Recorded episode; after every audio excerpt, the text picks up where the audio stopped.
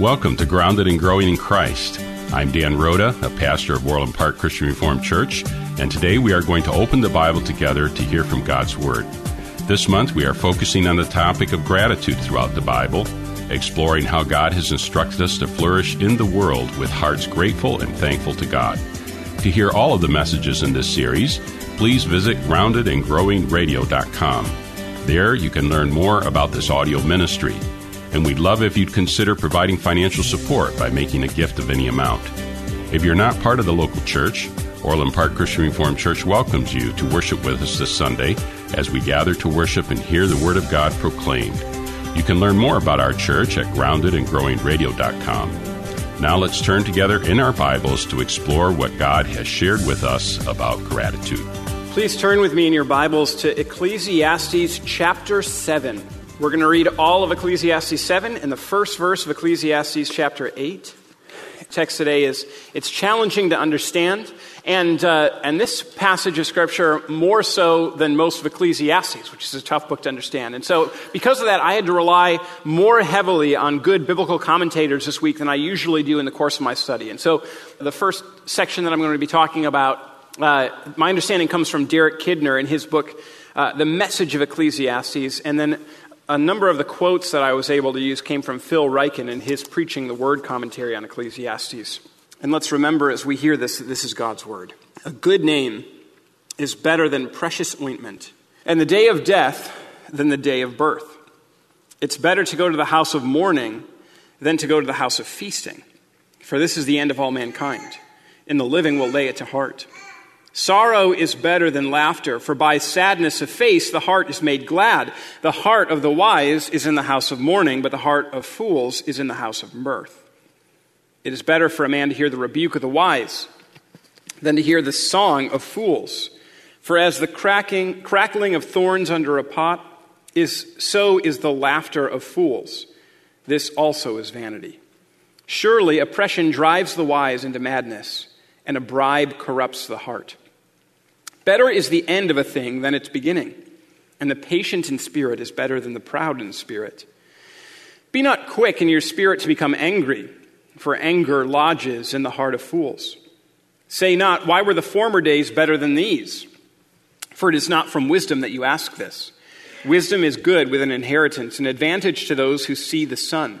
For the protection of wisdom is like the protection of money. The advantage of knowledge is that wisdom preserves the life of him who has it. Consider the work of God. Who can make straight what he has made crooked? In the day of prosperity, be joyful. And in the day of adversity, consider God has made the one as well as the other, so that man may not find out anything that will be after him. In my vain life, I have seen everything. There is a righteous man who perishes in his righteousness, and there is a wicked man who prolongs his life in evil doing. Be not overly righteous and do not make yourself too wise. Why should you destroy yourself?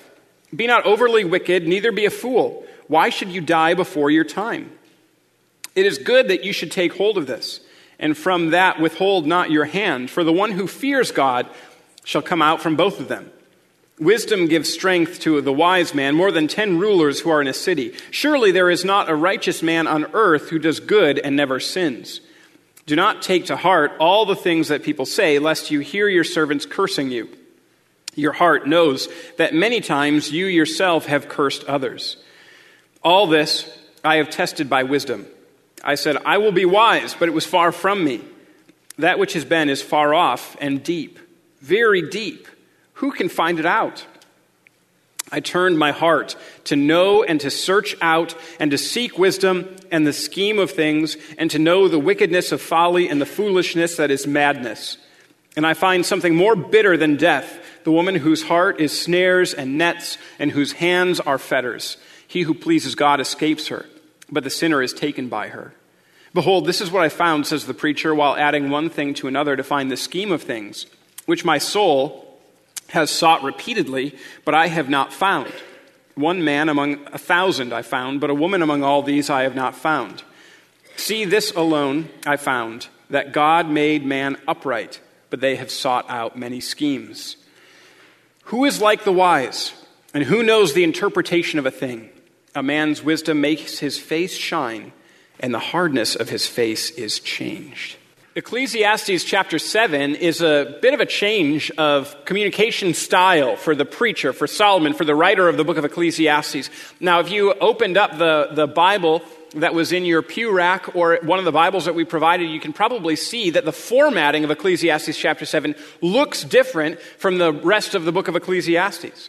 It's in shorter little bits, and the formatting in Ecclesiastes chapter 7 actually matches the formatting for much of the book of Proverbs. And the reason is this.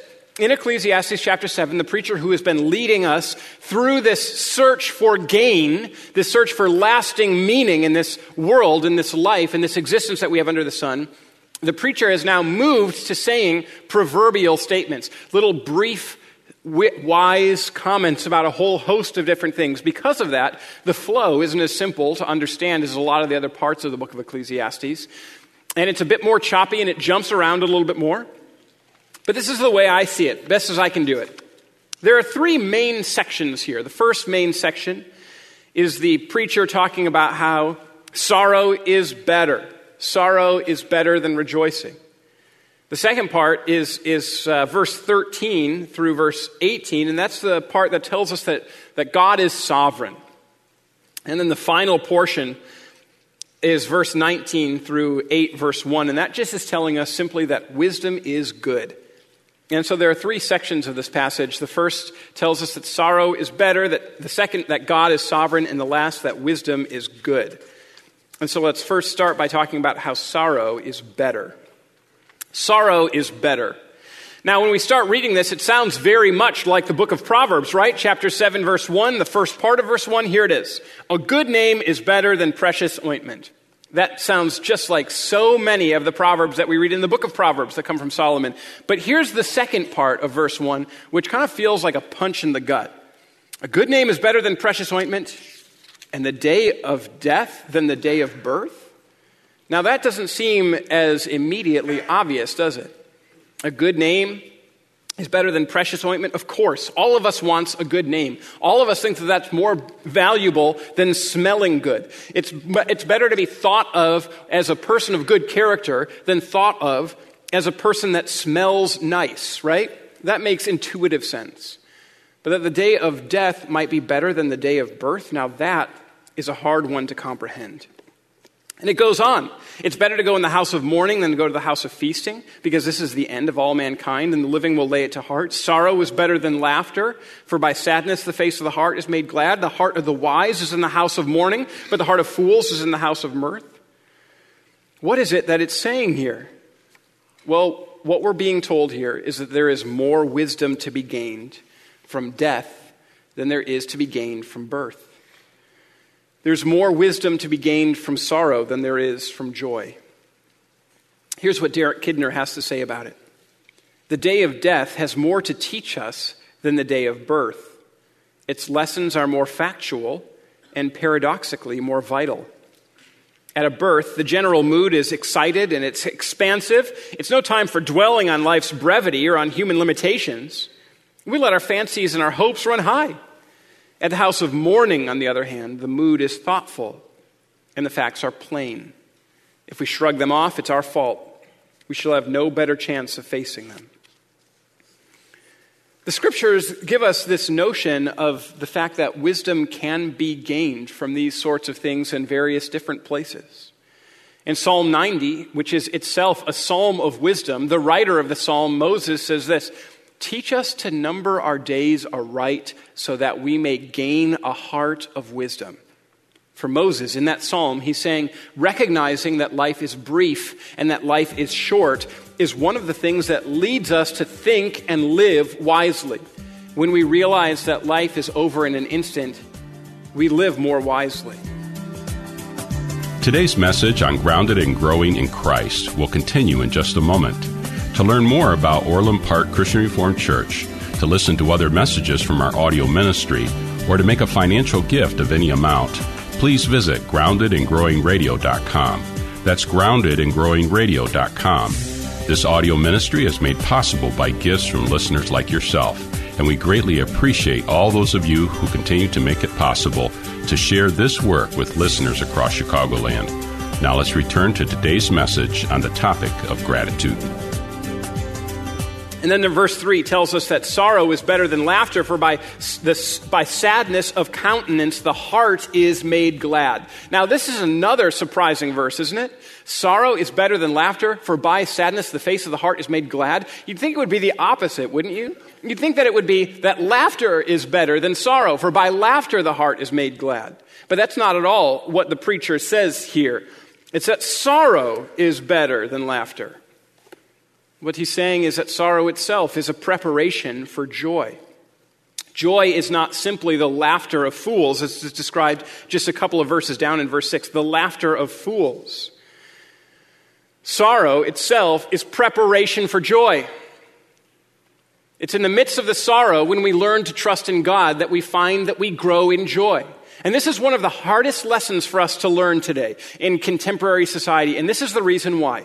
Anytime when you are struck with a feeling of sorrow, or there are thoughts that you don't really want to deal with, there's a very simple way to avoid thinking about those things or feeling those feelings. And I will tell you what it is it's just this. Watch. Got it? That's all it takes. You know what this is right here? Other than a bunch of cute pictures of Elsie, which I pulled up right here. It is a, it is a machine that is a tool for infinite distraction. If there is any time where you are feeling something that you don't want to feel, all you have to do is just pull out your phone and just press a few buttons, and you are instantly transported to a place where you don't have to think about that anymore. You can find the funniest meme or the best cat gif or whatever, and you can find that you don't think about those things that were making you sad anymore. And so it's difficult for us to heed the words here and to recognize that sorrow itself is a preparation for joy. That in the midst that in the midst of sorrow, God is refining us and growing us.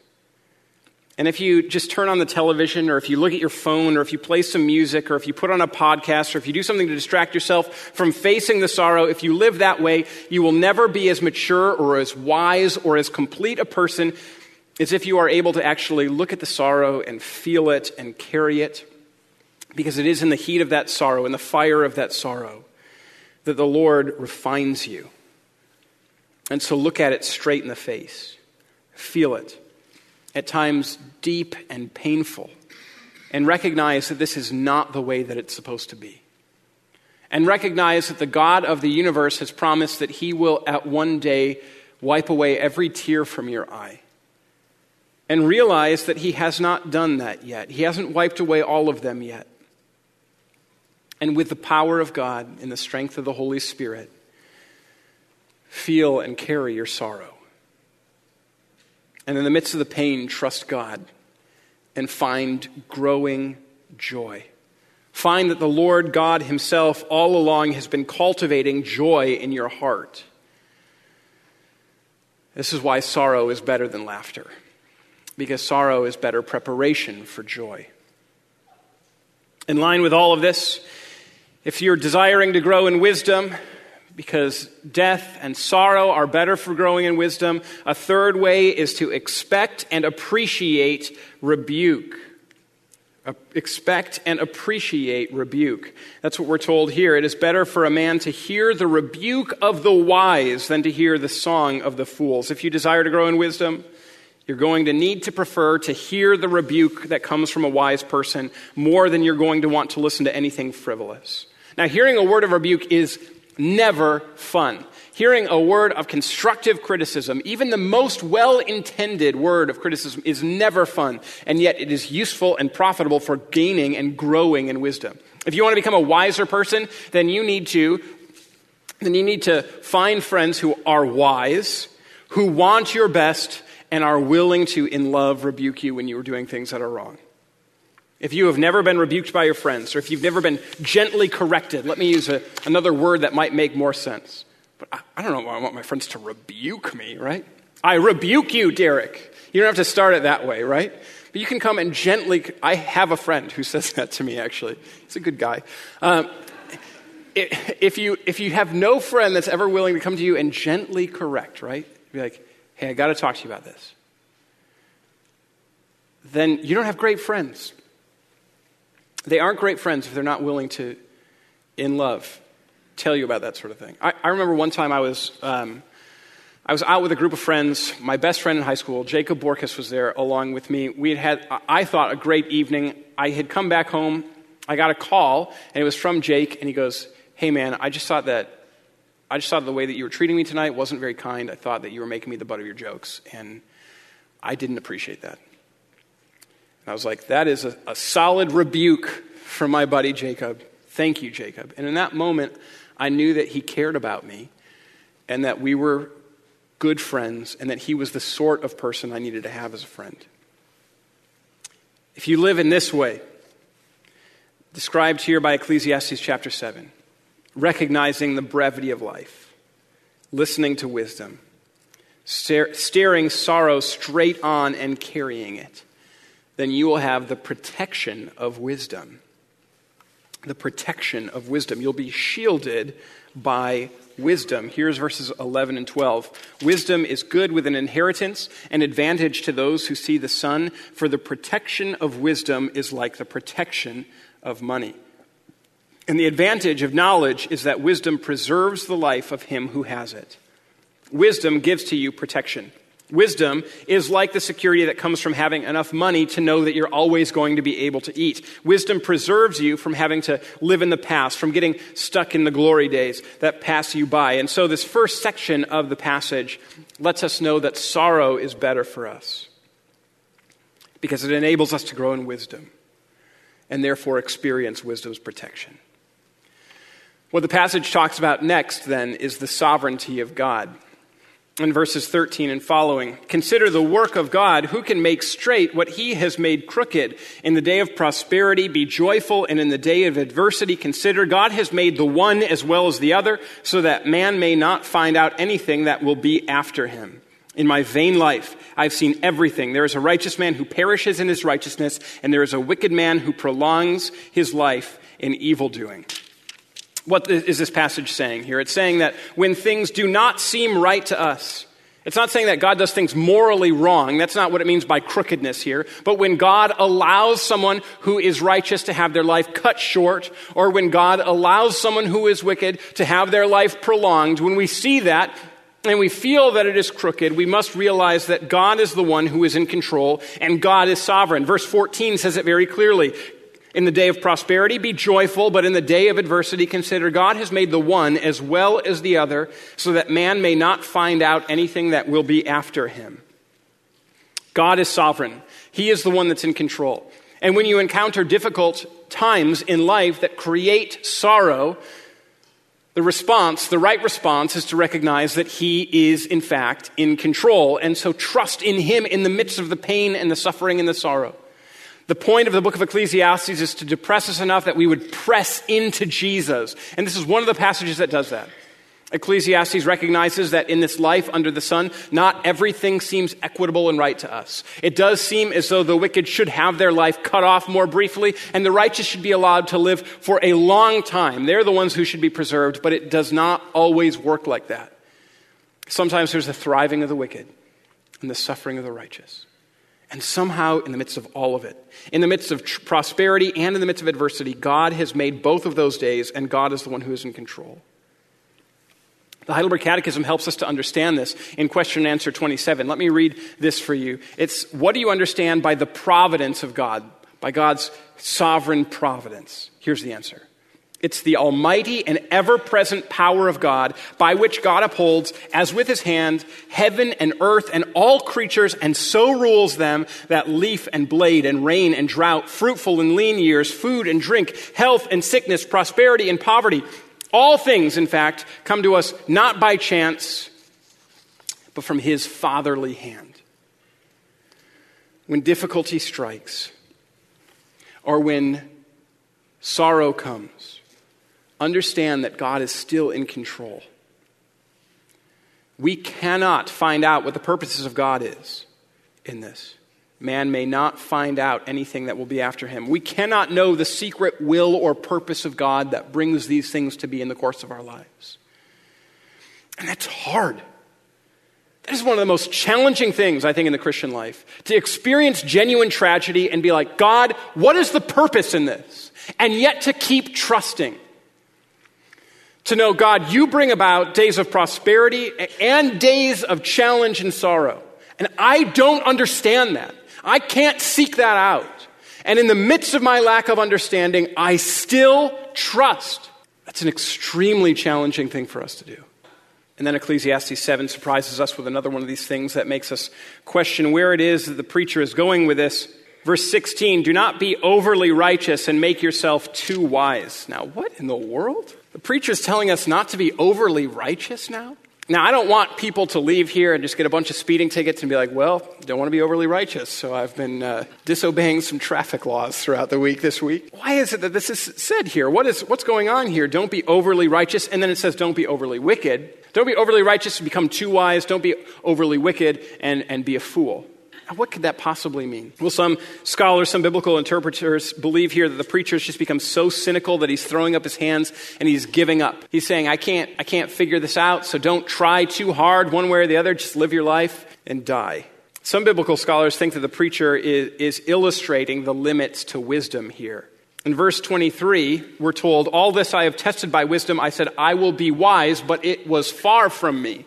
Some are saying this portion of Scripture is him illustrating the fact that he was trying to be wise, but wisdom was far from him in this portion of Scripture. So that so he's saying, here, I'm illustrating the fact that at times wisdom eludes even me, and that's why I'm saying don't be overly righteous. Some have also said that some have also said that uh, it, this may be instead referring to someone who is pretending to be righteous, or faking or feigning righteousness. Don't be overly righteous in a, in a pretend sort of way, or don't trust in your righteousness. Here's what Phil Ryken says In that case, the person the preacher has in mind is too righteous by half. He does not have the true holiness that comes by faith, only the hypocritical holiness that comes by works.